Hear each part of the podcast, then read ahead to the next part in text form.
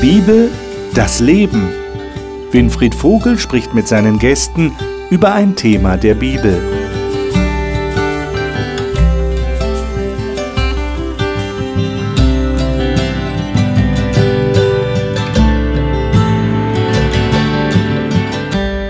Wenn Sie unsere bisherigen Talkrunden aufmerksam verfolgt haben, Sollten Sie das nicht getan haben, dürfen Sie jederzeit in unserer Mediathek die früheren Folgen sich anschauen. Wir sind da alle zur Verfügung.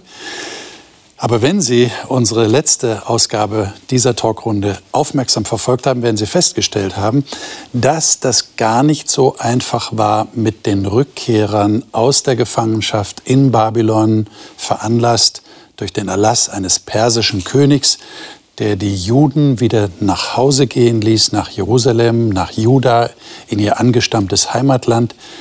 Das war natürlich nicht so leicht, da wieder Fuß zu fassen, den Tempel wieder aufzubauen, die Mauern wieder aufzubauen, das Staatswesen wieder so einzurichten, dass es funktioniert.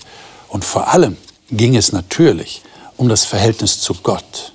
Und wir haben das letzte Mal, letzte Woche gesehen, wie die Leute wirklich ein Schuldbekenntnis abgelegt haben und sich gefreut haben, sagen zu können, Gott ist ein barmherziger Gott. Heute gehen wir jetzt einen Schritt weiter in Nehemia ins Kapitel 10, wo es davon spricht, dass sie eine Abmachung getroffen haben. Eine, eine feste Vereinbarung, sagen manche Übersetzungen. Oder wir könnten auch im biblischen Sprachgebrauch sagen, sie haben erneut einen Bund mit Gott geschlossen. Was heißt das im Einzelnen? Was bedeutete diese Abmachung? Und was für eine Geschichte steckt eigentlich dahinter? Diesen Fragen wollen wir nachgehen und natürlich wie immer werde ich meine Gäste dazu befragen und ich werde von ihnen Antworten bekommen. Bin schon gespannt, was sie dazu sagen werden. Und bevor wir das jetzt angehen und die Bibel aufschlagen, darf ich Ihnen meine Gäste vorstellen. Sarah Rosengart ist im Norden Deutschlands aufgewachsen und ist heute Lehrerin in Darmstadt. Sie sagt, sie habe Gottes Nähe besonders auf einer kleinen Südseeinsel erlebt, auf der sie ein Jahr als Lehrerin gearbeitet hat. Beatrice Greising schließt gerade ihr Lehramtsstudium in Heidelberg ab und wird dann bei einem Schulprojekt in Bolivien mitarbeiten. Sie sagt, Gott sei ihr bester Freund und die Bibel male ihr sein Bild vor Augen. Reinhard Schwab hat in der Schweiz und in Österreich, wo er geboren und aufgewachsen ist, als Pastor gearbeitet. Derzeit ist er der Leiter seiner Freikirche in Österreich und möchte Menschen unterstützen, die Gott suchen. Dr. Udo Markowski war viele Jahre für ein globales Unternehmen weltweit unterwegs und hat dabei viele Erfahrungen mit Gott gemacht. Gemeinsam mit seiner Frau genießt er seine Kinder und Enkelkinder. Es geht um eine feste Vereinbarung darüber möchte ich gerne mit euch heute ins Gespräch kommen. Thema, was wir gewählt haben, den Titel haben wir formuliert, ein feierliches Versprechen, das Sie abgelegt haben. Jetzt gibt es ja dazu tatsächlich eine Geschichte in der Bibel. Ich erwähne mal 1. Mose 9 und 1. Mose 17. In 1. Mose 9, das ist die Geschichte von der großen weltweiten Flut, wo alle vernichtet wurden, außer Noah und seine Familie. Und als das alles vorbei war, da hat Gott gesagt, ich will einen Bund mit euch machen. Und da hat er gesagt, ich lese hier in Vers 15 in Kapitel 9, wenn dann der Bogen in den Wolken erscheint, das ist die Rede vom Regenbogen, dann werde ich an meinen Bund, denken, der zwischen mir und euch und jedem lebenden Wesen unter allem Fleisch besteht. Und nie mehr soll das Wasser zu einer Flut werden, alles Fleisch zu vernichten. Also das ist interessant. Gott hat schon immer daran gedacht, einen Bund, also ein, eine Vereinbarung mit allen Menschen zu treffen. So, und dann haben wir 1. Mose 17, wo ein Mensch von Gott beauftragt wird, in ein anderes Land zu gehen. Und dann gibt er ihm ein Versprechen. Und er sagt, Vers 4 in 1. Mose 17, siehe, das ist mein Bund mit dir, du wirst zum Vater eine Menge von Nationen werden und nicht mehr soll dein Name Abraham heißen, sondern Abraham. Denn ich habe dich zum Vater einer Menge von Nationen gemacht. So, das ist mal die Geschichte, dass wir verstehen, es hat also immer schon dieses Bemühen von Gottes Seite gegeben, mit dem Menschen einen Bund zu schließen. So, und jetzt kommen wir mal näher ans Volk Israel heran. Aus Abraham ist ja dann das Volk Israel entstanden und schlagen Josua 23 auf. Josua 23, das ist unser erster Text, den wir aufschlagen und dann Josua 24. Das sind ja zwei Kapitel, die direkt nacheinander kommen. Reinhard, darf ich dich bitten, mal Josua 23, Vers 16 zu lesen? Mhm. Doch wie der Herr, euer Gott, euch die guten Dinge gab, die er euch verheißen hat, so wird er auch Unglück über euch bringen, wenn ihr den Bund des Herrn eures Gottes brecht, den er euch geboten hat. Er wird euch in diesem guten Land, das er euch gegeben hat, ausrotten. Wenn ihr andere Götter anbetet und ihnen dient, wird sein Zorn gegen euch auflodern. Mhm.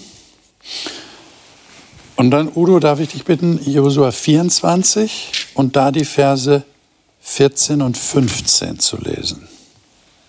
So fürchtet nun den Herrn und dient ihm treulich und rechtschaffen und lasst fahren die Götter, denen eure Väter gedient haben, jenseits des Euphratstroms und in Ägypten, und dient dem Herrn. Gefällt es euch aber nicht, dem Herrn zu dienen, so wählt euch heute, wem ihr dienen wollt. Den Göttern, denen eure Väter gedient haben, jenseits des Stroms, oder den Göttern der Amoriter, in deren Land ihr wohnt. Ich aber und mein Haus wollen dem Herrn dienen. Und dann heißt es in Vers 25, als Ergänzung dazu, und Josua schloss einen Bund für das Volk an diesem Tag und setzte ihm Ordnung und Recht in Sichem fest. Jetzt ist meine Frage an euch, warum geht es immer um einen Bund? Warum ist hier immer von einem Bund die Rede? Also erstmal mit Noah, das heißt mit allen Menschen heißt es dort, dann mit Abraham, er will ihn zum großen Volk machen, aber er sagt, ich will einen Bund mit dir schließen. Äh, warum ist das Gott so wichtig? Ich denke, es ist auch uns wichtig, mit, mit dem wir eine vertrauensvolle Beziehung haben. Okay. Äh, beispielsweise mit meiner Frau, da habe ich einen Ehebund. Ja? Und ähm, auch innerhalb der Familie, man hat bestimmte Prinzipien, an, an, die will man sich halten, damit, man sich, damit sich jeder eigene Einzelne wohlfühlen kann. Mhm. Ähm, auch jetzt im Berufsleben äh, gibt es Bündnisse zwischen Firmen. Verträge, äh, wo man sagt, da, da wollen wir strategisch zusammenarbeiten, weil wir zueinander passen. Und Gott will auch mit dem Menschen einen Bund haben. Okay. Die ersten beiden, die du erwähnt hast, sie wirken ein bisschen einseitig. Gott bietet an und ja. der Mensch braucht nur noch Ja sagen. Und hier bei Josua will wirklich Josua, kommt, lasst uns diesen Bund mit Gott halten. War das nicht selbstverständlich? Ich meine, was gab es Besseres als den Bund mit Gott? Warum hat er Ihnen das überhaupt vorgelegt? Er sagt ja hier, ist es aber übel in euren Augen, dem Herrn zu dienen? Ja, 24, 15 hast du gerade gelesen. Dann erwählt euch heute, wem ihr dienen wollt. Entweder den Göttern, denen eure Väter gedient haben, oder Gott. Mhm. Ähm, warum, warum musste er ihnen das so vorlegen? War es nicht eh klar? Ich denke, nach dem Sündenfall war es schon notwendig, weil davor war die absolute Verbundenheit, da steckt auch das Wort Bund mit drin, ähm, war die Verbundenheit zu Gott da. Und nach dem Sündenfall war einfach eine Trennung von Gott. Und Gott sucht die Nähe zu den Menschen und möchte gern wieder diese alte Verbundenheit haben. Und am Anfang gibt er den Bund zur Zeit Noahs für alle Menschen und erwartet keine Gegenleistung. Und dann zur Zeit Abrahams gibt auch Gott wieder den Bund und erwartet von Abraham, wandle vor mir und sei fromm. Also eine relativ geringe Gegenleistung. Und dann steigert sich das jetzt zu Josua hin, wo Gott nicht einfach sagt, wir haben jetzt einen Bund, sondern er fragt das Volk, möchtet ihr denn überhaupt diesen Bund? Also ich sehe da so eine, so eine erzieherische Maßnahme. Erstmal bietet Gott an und dann wird es immer ein bisschen mehr, was Gott auch von den Menschen erwartet, um wieder diesen alten Kontakt herzustellen. Ich meine, wie findet ihr das denn? Das ist, ist das tatsächlich so eine Art Verpflichtung, die Menschen dann eingehen? Das mögen wir heute nicht, oder? Ich meine, du hast gerade von deinem Ehebund gesprochen. Ja. Also ich kenne viele Leute, die haben zwar eine Lebensgemeinschaft mit einem Menschen, mhm. aber so die typische Äußerung ist ja, was brauche ich das Papier? Mhm. Ich kann ja auch so mit einem Menschen zusammenleben. Mhm. Ähm, und wenn es dann nicht funktioniert, natürlich wird dann dazu gedacht oder gesagt, mhm. wenn es dann nicht funktioniert, dann habe ich es umso leichter wieder zu gehen. Ähm, also Verpflichtung eingehen, das ist ja nicht unbedingt so populär, oder? Wie seht ihr das? Ja, ich denke, ähm, also heutzutage, also eigentlich, wenn man diese Verbindlichkeit auch nicht eingehen möchte, ist ja eine Verbindlichkeit dieser mhm. Bund, ähm, dann lässt man sich eben so eine Hintertür offen. Also ja, jetzt gerade passt es, aber sobald es mir dann nicht mehr passt, ne, dann gehe ich halt, gehe ich halt wieder. Und ähm, ja, so sehen, sehen halt auch viele Beziehungen heutzutage aus, was den Menschen aber, glaube ich, nicht unbedingt gleich glücklicher macht oder freier macht, sondern ich glaube auch, dass Gott diesen Bund eingehen wollte, gerade um mehr Intimität zu haben und nicht, ähm, weil er nur irgendwelche Gesetze oder ähm, irgendwas aufstülpen wollte, sondern gerade um das zu betiteln und zu sagen, ähm, ja, wir gehören zusammen. Mhm. Ich meine, wenn wir jetzt so Verbindlichkeiten ansprechen, äh, wenn jetzt Leute Verträge abschließen, dann gibt es ja auch das Kleingedruckte, nicht? Mhm. Und in dem Kleingedruckten kann ja jede Eventualität abgedeckt werden.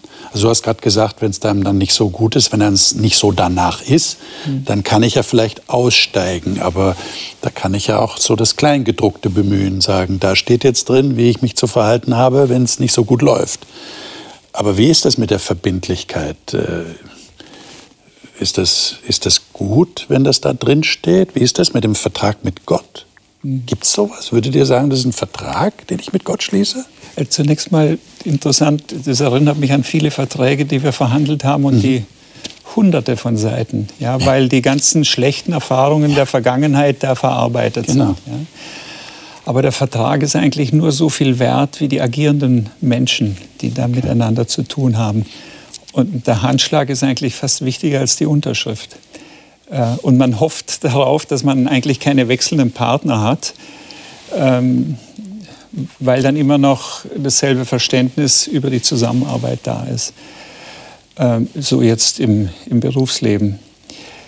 Bei Gott hat Gott genaue Vorstellungen darüber, was gut für uns ist. Oder er weiß es, weil er uns geschaffen hat. Äh, aber wir haben ein Abwechslungsprogramm auf dieser Welt, die der Satan reingebracht hat. Und es gehört schon Mut dazu, sich immer auf Gottes Seite zu stellen. Aber wenn man das tut, kann man riesige Erfahrungen sammeln. Ja? Äh, wenn wir jetzt da auch lesen, äh, die Reformen um den, um den Sabbat, ja? da werden plötzlich die Tore zugemacht, dass man jetzt nicht mehr handeln kann, was ja wie ein Nachteil für das Volk aussieht.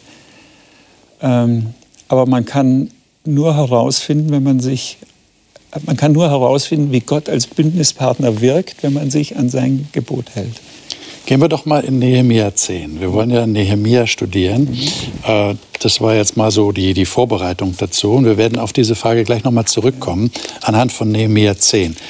Nehemia 10, Vers 1. Ähm, Sarah, vielleicht darf ich dich bitten, das mal zu lesen. Und dann auch die Verse 29 und 30. 10, Vers 1. Und darum wollen wir eine feste Abmachung treffen, sie aufschreiben und unsere Fürsten, Leviten und Priester sollen sie versiegeln und unterschreiben.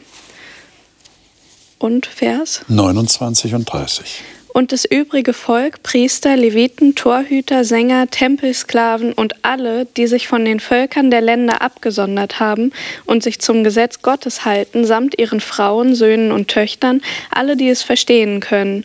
Sie sollen sich ihren Brüdern, den Mächtigen unter ihnen, anschließen und der Abmachung beitreten und sich mit einem Eid verpflichten, zu wandeln im Gesetz Gottes, das durch Mose, den Knecht Gottes, gegeben ist, und alle Gebote, Rechte und Satzungen des Herrn, unseres Herrschers, zu halten und zu tun.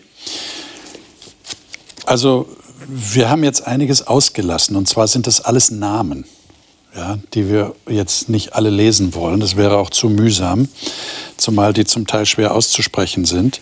Ähm, Aber die sind alle aufgeführt. Und zwar alle, die diese Vereinbarung eingegangen sind. Und jetzt hast du gerade gelesen, wir treten in Eid und Schwur, im Gesetz Gottes zu leben. Also jetzt knüpfe ich an das an, was du gerade gesagt hast, Udo, über Verträge, von denen du viele erlebt hast. Da wird also wirklich was abgesichert und das ist juristisch wasserdicht, hoffen die Juristen, die da mithelfen sodass man das dann auch anfechten kann oder Vertragsbrüche ahnden kann, juristisch ahnden kann, wenn es nicht funktioniert. Jetzt frage ich euch, wie ist denn das im Verhältnis zu Gott? Ich meine, das ist ja, das ist ja ein geistliches, eine geistliche Beziehung. Das klingt ja hier in Nehemiah so, als hätten die eine, einen juristischen Vertrag abgeschlossen, wo sie unterschrieben haben, sich verpflichtet haben, mhm. Ähm, wie kommt euch das vor? Ich finde es interessant, dass es so dargestellt wird oder so aufgeschrieben ist, wie es einfach mhm. niedergeschrieben wurde. Es ist ja nicht so, dass jetzt plötzlich eine Stimme aus dem Himmel kommt und sagt, jetzt nehmt euch ein Stück Papyrus und schreibt auf und dann versiegelt und dann macht, sondern dass der Mensch hier für sich die Entscheidung trifft, mir ist das wichtig. Und weil mir das wichtig ist, möchte ich es sehr deutlich zum Ausdruck bringen. Und offensichtlich war es den anwesenden Personen wichtig, das schriftlich zu machen. Ist ja keine Anordnung, ist ja keine Forderung gewesen. Und wenn ich jetzt so den Gesamthintergrund der Geschichte Israels betrachte, dann kommen sie aus einer Situation, die viele Jahrzehnte sehr unangenehm war. Wir haben die 70 Jahre der Gefangenschaft, wir haben viele Jahrzehnte, wo sie mühselig versucht haben, die Stadt irgendwie wieder lebbar oder bewohnbar zu machen. Und jetzt sind sie an einem Punkt, wo sie sagen, die Mauer steht, die Tore sind eingehängt, wir, wir können wieder zu leben beginnen. Und sie möchten nicht mehr zurück. Also für mich könnte es auch so verstanden werden, dass es den Menschen, den agierenden Personen wichtig war, zu signalisieren, wir meinen es ernst. Wir möchten Gott ein Versprechen geben, denn wir kennen unsere Vergangenheit. Wir haben ja gerade in Kapitel 9 auch gelesen, das letzte Mal, was die Konsequenzen der Untreue waren. Und ja, wenn, ich mal, wenn ich mal als Mensch Momente erlebt habe, die wirklich schmerzhaft sind, wo ich aufgrund meines eigenen unvernünftigen Handelns mich und andere in Schwierigkeiten gebracht habe, dann möchte ich da nicht mehr hin. Und dann möchte ich einfach signalisieren, ich meine es ernst. Und was hat es für ein stärkeres Mittel gegeben, als das möglicherweise hier wirklich in der Form eines Schriftstückes, hm. das unterzeichnet wird, einfach zu fixieren, zu bestätigen. Würdet ihr das jetzt äh, auf euer Leben heute übertragen wollen? Oder habt ihr das schon gemacht? Habt ihr irgendwie was schriftlich aufgesetzt und gesagt, lieber Gott, hiermit verpflichte ich mich, was weiß ich, ja, das nicht mehr zu tun oder das zu tun oder das zu leisten, ja, jeden Monat gebe ich dir Geld oder ich äh, tue was Gutes für die Armen oder ich lüge nicht mehr oder was auch immer. Habt ihr das gemacht und eure Unterschrift drunter gesetzt? Ihr zögert, also ich schließe daraus, ihr habt das nicht gemacht. Sonst hättet ihr gesagt, ja, natürlich, habe ich zu Hause bei mir im Bett hängen. Habt ihr nicht gemacht, okay. Also schriftlich äh, aufgeschrieben, dass ich etwas nicht mehr machen will, schon. Schon. Ja, aber ohne Stempel. ohne Stempel. Okay. Und nicht veröffentlicht. nicht veröffentlicht. Und keine Zeugen. Okay. Aber schriftlich hilft, also Schriftlichkeit hilft manchmal. Ja. Ähm, ja, Sachen noch mehr Ausdruck zu geben. Okay. Ich habe einige Jahre mit Jugendlichen gearbeitet und auch letztes Wochenende wieder mit einer Gruppe von jungen Menschen verbracht wo ich ihnen schon auch am Ende des Wochenendes einfach eine Karte gegeben habe und sie gebeten habe, festzuschreiben, was sie sich persönlich vornehmen. Hm. Was sie eine Sache, zwei Sachen nicht mehr, eine, eine, etwas konkret festhalten, das sie mit Gott erreichen möchten. Das ist eine Zielvereinbarung. Ja? Und das hilft aber. Dinge, die wir schriftlich festhalten, die wir uns in die Bibel legen, die wir uns irgendwo hinhängen, an die wir uns erinnern, führen dazu, dass unser Denken immer wieder damit konfrontiert wird und auch Entscheidungen vielleicht anders getroffen werden. Also wenn ich Ziele erreichen möchte, wenn ich möglicherweise auch destruktive Veränderungen verhindern will, dann ist es nur gut, konkrete Ziele auch schriftlich zu formulieren. Mhm. Brauchen wir Rituale? Ich meine, du hast vom Handschlag vorhin gesprochen, mhm. fand ich sehr interessant. Mhm. Da könnte auch einer kommen und sagen, ja, wozu brauche ich das denn? Mhm. Also wenn du dich nicht auf mein Wort verlassen kannst, dann geh nach Hause. Mhm. Aber brauchst du wirklich meinen Handschlag dazu? Ja, offensichtlich ist das wichtig. Ja? Mhm. Du sagst, der Handschlag ist vielleicht wichtiger als der ganze Vertrag. Ja. Äh, brauchen wir Rituale? Das ist ein Ritual. Ja? Wir, wir ja. schütteln uns die Hand und sagen, schauen hoffentlich dem anderen dabei in die Augen, wäre ja auch wichtig und sagen, ich verspreche dir, dass ich mich daran halte. Mhm. Ähm, brauchen wir das? Brauchen wir das auch bei Gott? Sarah, du bist also nicht ganz so sicher. Ja, doch, ich denke schon, schon, dass es hilfreich ist, um sich an Sachen zu erinnern oder auch um Sachen für sich deutlich zu machen. Aha. Also es gibt ja immer das Ritual, zum Beispiel, wenn was Gutes passiert ist, dass man dann anstößt mit einem Sekt oder was weiß ich. Also ich persönlich braucht es eigentlich nicht, aber vielleicht für manch anderen ist es sinnvoll, dass man sich dann an diesen Moment besser zurückerinnern kann. Okay.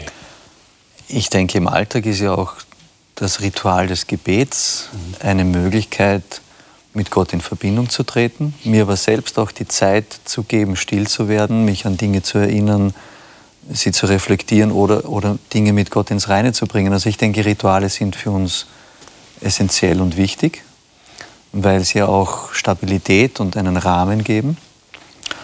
Mm, die Art der Rituale kann natürlich sehr unterschiedlich sein und da müsste man sich dann an manchen Stellen auch die Frage stellen, sind manche Rituale nur mehr einfach da, weil man das einfach so gemacht hat und dadurch Sinn entleert oder wäre es nicht gut, wieder mal darüber nachzudenken, warum tue ich es? Genau. Oder wie mache ich es? Steht nicht im Neuen Testament von der Taufe sei ein Bund eines guten Gewissens mit Gott? Mhm. Das erinnere ich mich doch, ne? Das gibt es auch so einen Text. Also das wäre ja auch ein Ritual, mhm. was übrigens darauf hindeutet, man muss es mit Verstand machen und nicht nur als kleines Baby getauft mhm. werden. Aber das nur nebenbei. Aber es braucht offensichtlich etwas, was, was irgendwie sichtbar ist oder greifbar ist für uns was etwas bestätigt, so wie die das damals gemacht haben. Das ich da sind die Kulturen auch unterschiedlich in, in dieser Die Kulturen Welt, sind ja. unterschiedlich. Und ich mhm. denke auch, äh, jung und alt unterscheidet da und sagt, ja. ich brauche das oder ich brauche es nicht oder ich will das, will es nicht. Ich meine, an dieser Stelle ging es um eine feste Abmachung. Mhm. Also ja nicht, was sie alle 14 Tage machten. Äh, oder wenn wir uns an Josua erinnern, da hat er einen Gedenkstein mhm. errichtet. Genau im Prinzip auch ein Ritual, weil das früher an manchen Stellen gemacht wurde. Und damit man sich erinnert. Insofern auch der, auf den Zettel aufschreiben, was ihr euch merkt. Ich habe auch schon mal an einem Training teilgenommen, hat der Trainer nach zwei Monaten gesagt, äh, oder hat gesagt, nach zwei Monaten schicke ich euch das, was ihr euch vorgenommen habt. Das packt er vorher in ein Kuvert rein, das schicke ich euch dann, damit man sich erinnert. Ja. Also es hat auch mit Erinnerungskultur zu tun. Ja, ja, ja dass das man, nicht vergessen Wir brauchen wird. etwas, was wir sehen oder anfassen können, mhm. wo uns deutlich wird, aha, da bin ich eine Verpflichtung eingegangen, ja. da habe ich eine Vereinbarung getroffen. Mhm. Lesen wir doch mal weiter in Nehemiah 10. Äh, Beatrice, sei doch so nett und lies mal die Verse 31 und 32. Welche Übersetzung hast du? Schlachter. Schlachter. Mhm auch, dass wir unsere Töchter nicht den Völkern des Landes zur Frau geben, noch ihre Töchter für unsere Söhne zur Frau nehmen wollten. Und dass, wenn die Völker des Landes am Sabbattag waren und allerlei Getreide zum Verkauf brächten, wir sie ihnen am Sabbat und an heiligen Tagen nicht abnehmen, und dass wir im siebten Jahr die Felder ruhen lassen und auf alle Schuldforderungen verzichten wollten. Hm. Also hier wird es konkret. Äh, warum meint ihr, war gerade das so wichtig? Also das erste wäre zusammengefasst, keine Mischehen mehr. Mhm. Also wir wollen unsere Töchter nicht den anderen geben, die nicht zu uns gehören und umgekehrt auch nicht. Und dann das Sabbat halten, ja. Also wenn, wenn die anderen ihre Waren anbieten, ihr Getreide zum Verkauf bringen, dann werden wir das nicht machen, werden wir nicht annehmen, werden keinen Handel treiben mit ihnen. Und dann das im siebten Jahr, das war das Sabbatjahr. Ne? Mhm. Da sollte alles ruhen und, und sich erholen. Und da sollten dann auch Schulden wieder zurückgezahlt werden, beziehungsweise Schuldenverzicht ausgesprochen werden. Das ist ja sehr interessant. Also eine Befreiung. Warum gerade diese drei Verpflichtungen werden hier besonders erwähnt? Was meint ihr? Das waren aktuelle Probleme. Das waren aktuelle Probleme. Ja, das waren aktuelle Probleme. Deswegen wurden wahrscheinlich auch nicht alle zehn Gebote jetzt mhm. wiederholt. Mhm. Ähm, wir haben ja gesehen, dass äh, die ärmeren Juden sich beschwerten über die, die reicheren und dass äh, die Kinder weggeben mussten oder verpfänden ihre Sachen. Mhm.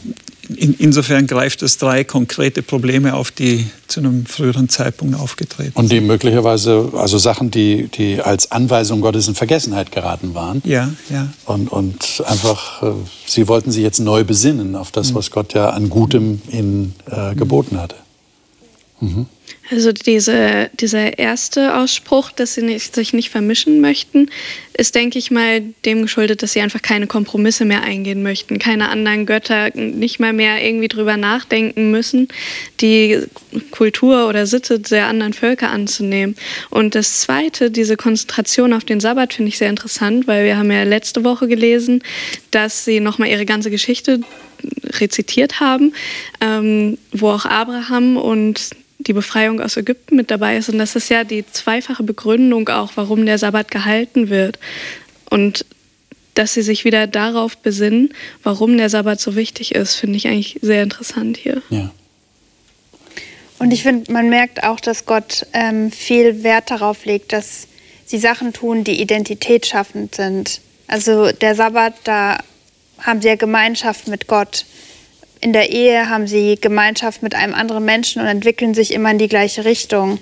Also das heißt, ähm, Gott liegt daran sehr viel, dass sie eben diese Verbindung nicht nur ähm, verpflichtend, also pflichtgemäß und rational, rein rational eingehen, sondern dass sie auch emotional damit involviert sind. Weil man könnte halt schnell meinen, okay, jetzt haben wir hier einen Vertrag, ne, ähm, alles abgeklärt, äh, unterschreiben aber ich meine, die haben davor ja eben die ganze Geschichte erstmal nochmal wiederholt und sind sich bewusst geworden, boah, krass, wir sind so dankbar, was Gott alles in unserem Leben gemacht hat. Ähm, also die sind da auch mit einem Herz, also mit dem Herzen dabei. Und ich glaube, das ist auch so die Harmonie, die Gott sich halt wünscht, dass wir halt nicht nur mit dem Verstand, sondern halt auch mit dem Herzen dabei sind. Nehmt ihr euch auch äh, so konkret Sachen vor? So Gott gegenüber meine ich, dass ihr sagt, also lieber Gott, ich möchte das tatsächlich tun, was du sagst. Hm. Macht ihr das? Absolut. Ja? ja. Ich, ich, gehe für mich persönlich gerade sogar noch einen Schritt weiter. Mhm. Ähm, ich weiß, dass ich schon manches im Gebet mit Gott besprochen habe und nach drei Tagen wieder vergessen und einen Monat später komme ich drauf, da war doch was. Heute gehe ich einen Schritt weiter und habe zwei, drei Personen, denen ich das mitteile und sage, du, ich habe mir das konkret vorgenommen und ich bitte dich, mich daran zu erinnern, dass ich mir das vorgenommen habe. Und ich gebe denen auch ein Mandat, mich dabei zu unterstützen, weil ich weiß, ich will wachsen, ich will weiterkommen, ich will mich entwickeln. Und die Unterstützung von anderen hilft mir einfach dabei. Hm. Okay. Und das funktioniert? Nicht immer, aber ich bin dankbar für die Erinnerung des anderen, der mir dann sagt, du hast dir was vorgenommen, bleib dran und ich sage danke für die Erinnerung. Das finde ich interessant. Du gibst also jemand anderem das Recht, dich zu erinnern, ohne dass der peinlich berührt ist und du auch nicht. Weil Sondern ihr habt das ausgemacht. Genau. Das ist eine Vereinbarung. Ja, genau. Interessant. Mhm. Hat aber auch mit der Beziehung und der Enge zu tun klar. und das klar. beruht auf Gegenseitigkeit. Kann man nicht mit jedem machen, das ist genau. klar. Ja. ja. Mhm. Mhm. Na, finde ich interessant. Also da werdet ihr auch konkret in eurem ja. persönlichen Leben, in der Beziehung zu Gott. Mhm. Mhm. So wie die damals das gemacht haben. Ne, Nehemia 10. Wir sind noch im Nehemia 10 Kapitel und da von Vers 33 bis 40. Das werden wir jetzt nicht alles lesen. Äh, ich habe mir mal die Mühe, in Anführungszeichen, war keine Mühe gemacht und habe gezählt, wie oft da Haus unseres Gottes vorkommen. Das kommt siebenmal vor in diesen Versen, 33 bis 40. Und zwischendurch immer wieder die Aussage, wir wollen, wir wollen, wir verpflichten uns, wir verpflichten uns. Das kommt immer wieder vor. Und es hat immer, alles, was Sie hier aufzählen, mit Einzelheiten zu tun in Bezug auf den Tempel, Bezug auf das Haus Ihres Gottes. Also sie wollen die Abgaben dafür leisten, sie wollen für die Leviten wieder sorgen, für die Priester, äh, für das Holz und alle möglichen Verpflichtungen. Was meint ihr, warum war Ihnen das gerade so wichtig, hier mit aufzunehmen, in diesen Vertrag mit Gott? Sie wollten ja wieder in Nähe zu Gott sein. Deshalb machen sie ja auch diesen Vertrag. Es geht ja jetzt zum ersten Mal nicht von Gott aus, sondern das Volk sagt zu Gott, wir wollen jetzt einen Bund und wir machen das, das und das. Und weil sie eben Gott in ihrer Nähe haben möchten, möchten sie ihm auch einen Anreiz geben, in der Nähe zu sein. Also ein schönes Haus bauen anscheinend. Oder okay. dafür sorgen, dass und, alles und in dafür Ordnung sorgen, ist. dass es funktioniert. Genau. Genau. ja. Ich meine, wenn man die Geschichte des Volkes betrachtet, hatten sie ja viele Festlichkeiten, Rituale und das hat sie auch verbunden. Äh, Wir haben vom Laubhüttenfest äh, die Rede gehabt und von anderen Dingen, die einfach für sie wichtig und essentiell waren. Und ich denke, dass gerade auch der Tempel für das Verständnis eines Juden eine sehr wesentliche Rolle gespielt hat bis heute. Also auch bis heute wird, ist der Tempelberg ein, ein, ein Element, das, das zu Spannungen führt. Ja? Somit war es den Juden nicht nur, nicht nur für ihre Glaubensbeziehung, sondern auch für ihre Identität und ihren Nationalstolz ein, ein wesentliches Merkmal, der Tempel, das Haus Gottes, Gott bei uns. Das ist jetzt einmal die Ebene, aber ich glaube, ein anderer Aspekt kommt da noch zum Tragen. 605 vor Christus, als äh, Nebukadnezar die ersten Gefangenen mit nach Babylon genommen hat, hat Schritt für Schritt der Tempeldienst äh, sein Ende gefunden. Die Geräte des Tempels kamen weg. Gottesdienst hat nicht mehr stattgefunden und jetzt im geistlichen Verständnis eines Judes, Judens, wo findet Versöhnung statt? Und dieses, dieses mit Gott wiederhergestellt werden. Wir haben in der letzten, ähm, letzte Woche darüber gesprochen, äh, über diesen Gedanken, mit Gott wieder ins Reine kommen. Ja, Versöhnung, äh, Fehlverhalten in Ordnung bringen, Dinge konkret ansprechen. Ja, wo tue ich das als Jude, wenn nicht in der Gegenwart Gottes im Tempel? Und ich denke, dass es für die Juden hier ein zentrales geistliches, aber auch zentrales Element in Bezug auf ihre Identität als Volk, als Nation gewesen ist. Genau genommen war es ja auch ein Auftrag des persischen Königs, nämlich die Anbetung dieses Gottes wieder herzustellen. Das heißt, wenn Sie das hier aufschreiben, dann erfüllen Sie äh, den Auftrag, den, den Sie von dem persischen König mit hatten. Ja. Das ist auch eine Seite. Eine andere Seite ist zunächst rein menschlich gesehen, scheint alles, alles religiöse Tun äh, unproduktiv zu sein. Ja. Das kann man, äh, diesen Widerspruch kann man nur auflösen, indem man sich völlig auf Gott einlässt. Ja. Und weil es nach menschlicher Vernunft unproduktiv erscheint, ist es vielleicht wichtig, sich mal aufzuschreiben, was, was nehmen wir uns jetzt vor. Ja. Ähm, weil da die Gefahr am größten ist, und das sehen wir dann auch in den weiteren Kapiteln, dass das erlahmt und nicht mehr gemacht wird. Warum sollte ich den zehnten Teil den Leviten geben? Und warum? Ja, Und damit würde ja dann, und das hat sich ja auch gezeigt, der ganze Dienst des Tempels erlahmen und, und Ja. zum Erliegen kommen. Ja, war ja auch der Fall gewesen. so ist es ja. Und ich finde es interessant, was in dem letzten Vers steht von Kapitel 10, äh, so als, als Schlussfolgerung, als Zusammenfassung. Habt ihr das gelesen? So, wollen wir das Haus unseres Gottes nicht im Stich lassen, sagt die Nichts fehlen lassen, ja. Luther sagt, nichts an nichts fehlen lassen. Ja. Das klingt fast so wie, wir wollen Gott nicht im Stich lassen. Also wenn wir uns um sein Haus kümmern, dann kümmern wir uns auch um ihn sozusagen. Ja, finde ich sehr interessant. Jetzt versuchen wir mal, das zu übertragen auf uns heute. Da gibt es einen Text im Hebräerbrief, das ist der letzte Text, den ich mit euch anschauen möchte. Hebräer Kapitel 8. Ähm,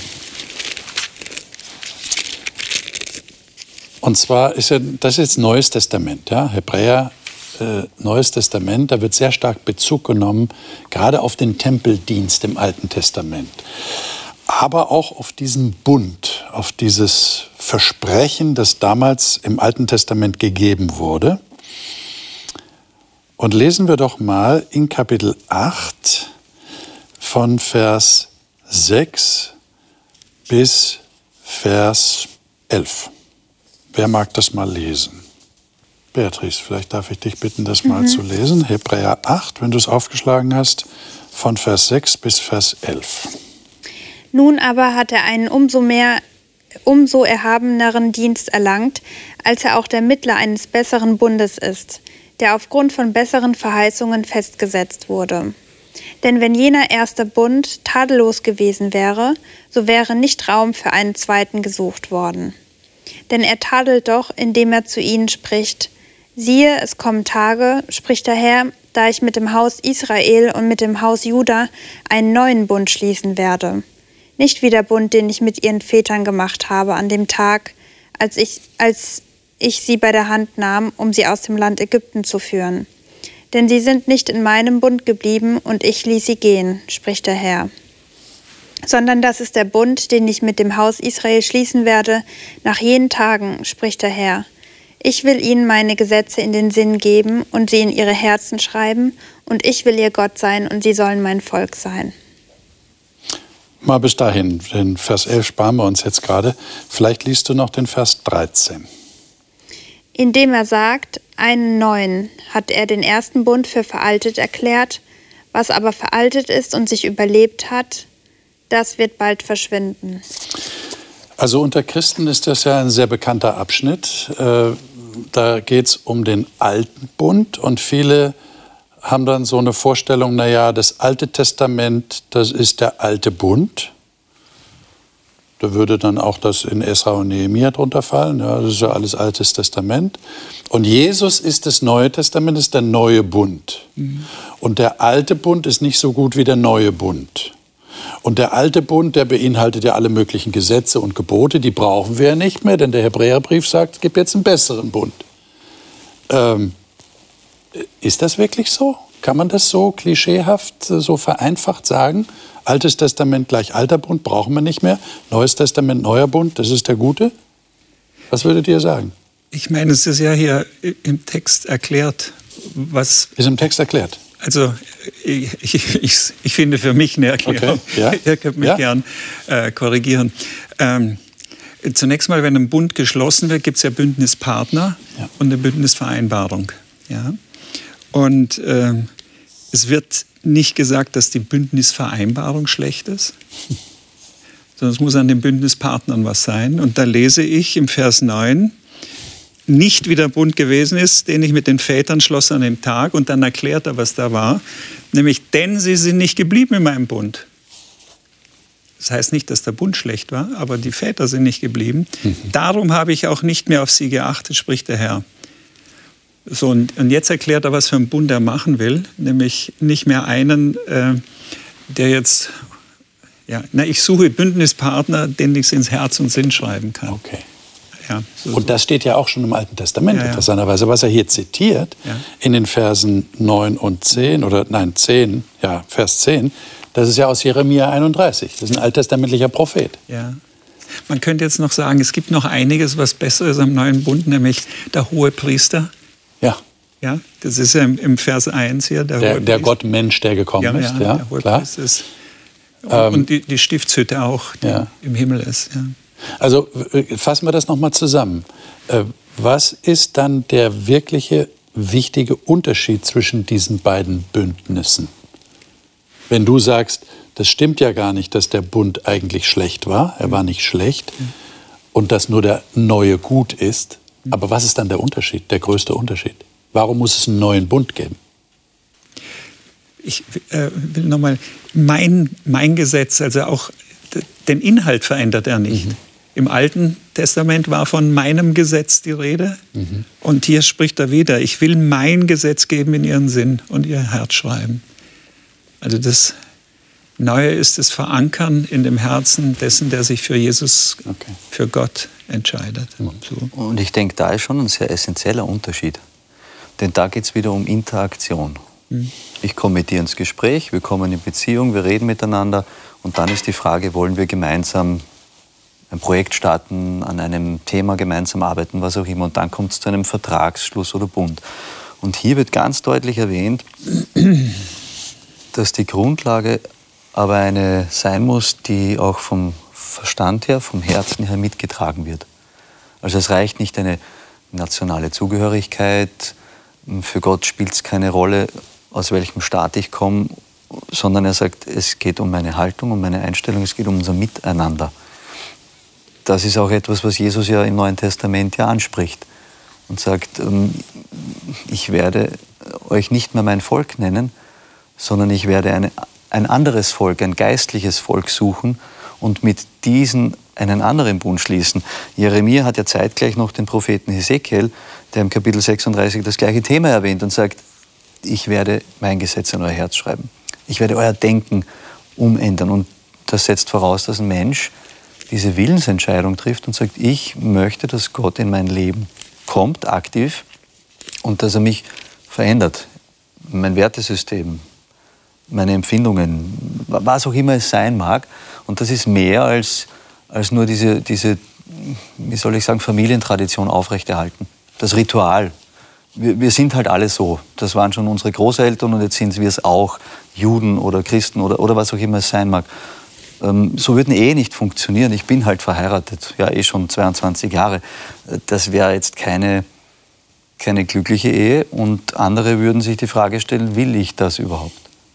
Wenn ich aber von dieser Beziehung schwärmen kann und wenn ich nach 22 Jahren immer noch dankbar bin, dass ich, dass ich entdecke, dass, dass wir vertiefen, dass wir einfach fasziniert sind von dieser Zeit, ja, dann ist das etwas, was andere auch reizt. Aber da gehört es dazu, dass es nicht technisch, nicht formal eine Ehe, eine Beziehung ist, sondern dass ich verstehe, es geht hier um Leben, es geht hier um Beziehung, es geht hier einfach um ein, um ein Miteinander. Und da sehe ich den Qualitätsunterschied. Liebe Zuschauer, wie geht's Ihnen mit dem Gedanken einer feierlichen Vereinbarung, eines feierlichen Versprechens Gott gegenüber, nicht nur einem Menschen gegenüber? Wir haben über Verträge geredet, über Bündnisse, über Vereinbarungen, haben uns die Frage gestellt, wie verhält sich das in unserem praktischen Leben, zwischenmenschlich, aber hier ging es ja hauptsächlich um eine Vereinbarung mit Gott. Jetzt haben wir gerade den Vergleich nochmal gehört. Es lässt sich mit einem Ehebund vergleichen, mit einer Lebensgemeinschaft. Und da ist uns intuitiv, glaube ich, allen klar, das kann nicht nur irgendwelche Rituale beinhalten oder irgendwelche Traditionen oder irgendwelche Regeln, die ich versuche einzuhalten, sondern da geht es um etwas, das hat mit dem Herzen zu tun. Da, da greift dann das, was Gott über den Jeremia den Menschen damals gesagt hat, ich schreibe es jetzt in euer Herz hinein, da, da muss innen drin was passieren. Und dann ist es tatsächlich eine Verpflichtung, die gar nicht so ist, wie sich das Wort Verpflichtung anhört, sondern da geht man drauf ein und hat eine große Freude dabei, eine innere Erfüllung. Das ist eigentlich ein ganz, ganz wichtiges Thema. Und jetzt merken wir, Esra und Nehemiah hat tatsächlich auch was mit unserem Leben zu tun. Wir können da Beispiele draus nehmen, die ganz relevant sind. Das ist dieses Thema gewesen. Ich hoffe, dass Sie was mitnehmen konnten für Ihr persönliches Leben und darüber weiter nachdenken. Darum geht es ja, dass sich die Räder anfangen zu drehen. Wie halte ich es denn mit meiner Verpflichtung Gott gegenüber? Nächstes Mal werden wir darüber reden, wie das mit den Heimkehrern war. Da werden wir erleben, da ist keiner egal, sondern jeder hat einen ganz wichtigen Platz für Gott. Und sie werden mit Namen genannt, sie werden alle aufgeführt und mit Zahlen genannt. Und diese Heimkehrer, die nach Hause gekommen sind, die bilden jetzt das neue Volk. Und was das mit uns zu tun hat, das wollen wir das nächste Mal rausfinden. Ich bin schon gespannt. Ich hoffe, Sie auch. Bis dahin, alles Gute Ihnen.